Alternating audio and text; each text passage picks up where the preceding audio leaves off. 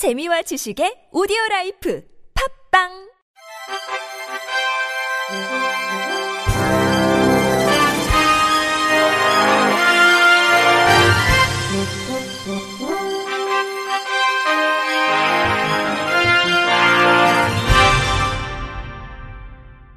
청취자 여러분 안녕하십니까? 5월 둘째 주 주간 KBIC 뉴스입니다. 교육부가 장애 아동이 차별 없이 권리를 존중받으며 건강하게 자랄 수 있도록 범부처 합동으로 장애 아동 정책의 전반적 개선을 추진합니다.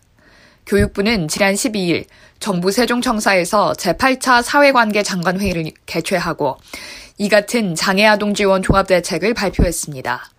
교육부는 구체적으로 어린이집 특수교사 처우 개선 및 유인책 마련, 장애 영유아를 위한 보육교사 자격 강화, 특수교사가 없는 유치원 등에 대한 순회교육 확대 등을 추진하고 어린이집에 재원 중인 장애 아동도 특수교육 진단 평가를 받을 수 있도록 어린이집과 부모에게 적극적으로 안내합니다. 또 영유아 건강검진 수검률 제고와 문진표 개선을 통해 일상생활에서 장애를 조기에 발견할 수 있는 체계를 강화하고 장애 발견 시 의료, 보육기관, 부모가 체계적으로 대응할 수 있도록 지침을 마련하고 부모를 대상으로 한 상담과 정보를 제공합니다. 이와 함께 휠체어 그네 등 놀이기구 안전인증 설치 기준을 마련하고 그 설치를 활성화하기 위해서 교육청, 지자체와 협조 체계를 구축합니다. 외에도 장애아동 관련 시설에 예술 강사와 장애인 생활체육 지도사를 파견해 문화, 체육 활동을 지원합니다.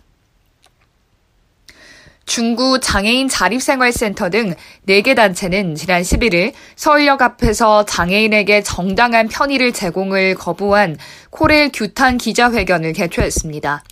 중증장애인이자 중구 IL센터 활동가 조우리 씨는 지난달 20일 열차를 이용하기 위해 서울역에 도착해 근로지원인을 기다리던 중 화장실을 급하게 이용할 상황이 발생했습니다.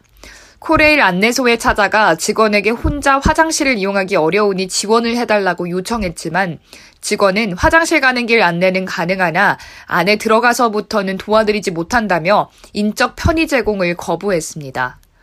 결국 조 활동가는 화장실에서 청소 노동자에게 도움을 요청해 화장실을 이용할 수밖에 없었고 이후 조 활동가와 일행이 코레일 팀장에게 상황을 설명하니 그는 규정에 그렇게 돼 있어 어쩔 수 없는 상황이라고 답변했습니다. 이들 단체는 장애인 고객에게 정당한 편의 제공을 거부한 서울역 안내소 직원은 당사자에게 사과하라. 내부 직원을 변호하기만 하고 조리 활동가 일행의 정당한 요구를 거부한 담당 관리자들도 사과하라. 재발 방지를 위해 코레일 서울 역사의 모든 직원을 대상으로 인권 교육을 시행하라. 코레일은 장애인을 비롯한 교통약자를 위한 서비스 매뉴얼을 제작하고 실행하라고 요구했습니다. 조우리 활동가는 나는 당당하기보다 죄송한 마음으로 부탁을 드렸다며 나는 도움 요청을 거부한 정당한 이유도 듣지 못했다. 내가 정당한 이유로 도움을 받지 못했고 또 정당한 이유를 내게 설명해 줬다면 이렇게 억울하지 않았을 것이라고 토로했습니다. 무장의 나눔길에 장애인 등 보행약자가 안전하고 편안하게 이용할 수 있도록 필요한 시설을 설치하도록 하는 법 개정이 추진됩니다. 국회 보건복지위원회 소속 더불어민주당 최혜영 의원이 산림 문화 휴양에 관한 법률 일부 개정 법률안을 대표 발의했습니다.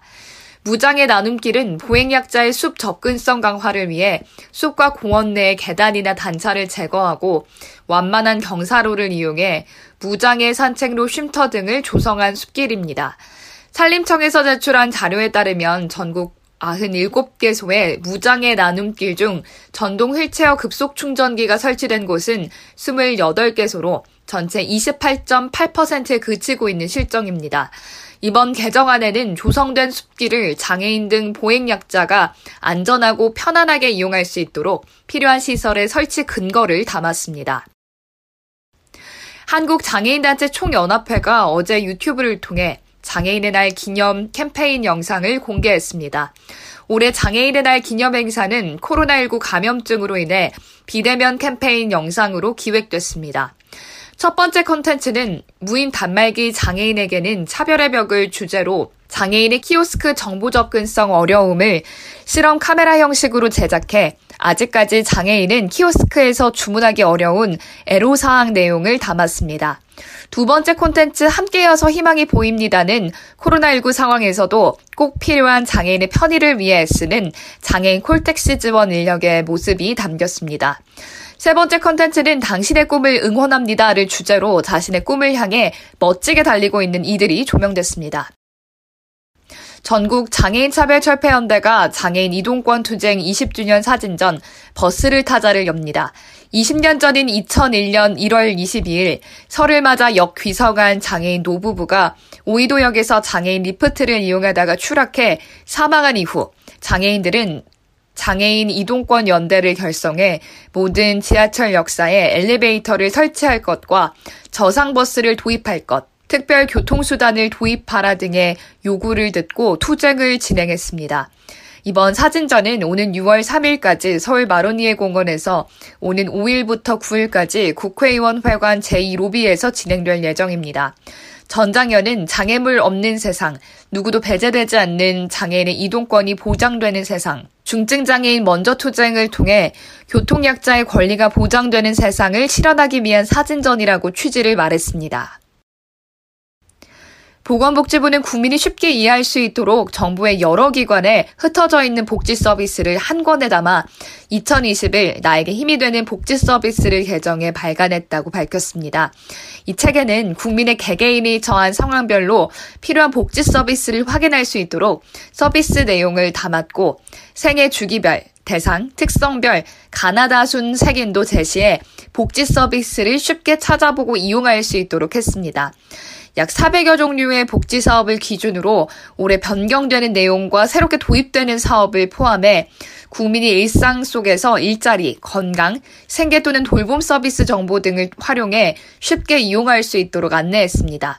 새롭게 도입하거나 확대하는 사업으로는 주거 안정 지원을 위한 전세금 안심대출 보증, 인재 양성을 위한 중앙 취업센터 운영, 직업계고 졸업생 지원 모델 개발 사업, 창업 지원형 기숙사 사업 등 장학금 및 청년 지원 사업이 있습니다.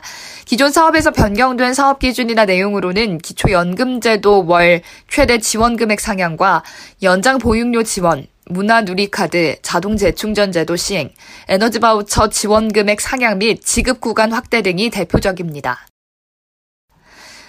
미국 조지아 대학의 AI 전문가인 자가류시 마엔드란 박사 연구팀은 배낭에 AI 시스템을 탑재해 시각장애인이 안전하게 이동할 수 있는 기술을 개발했다고 밝혔습니다. 연구팀에 따르면 해당 기술을 구현한 시스템은 이용자 위치를 파악하는 GPS 장치 등 컴퓨팅 처리를 위한 경량 노트북이 담긴 가방, AI 카메라 키트인 OAKD와 8시간 연속 사용이 가능한 소형 배터리팩이 설치된 조끼와 벨트 파우치 등으로 구성됐습니다. AI 카메라는 주변을 인식해 정보를 전달하며 GPS 장치가 탑재된 경량 컴퓨터는 이미지 분석과 추론을 시행합니다.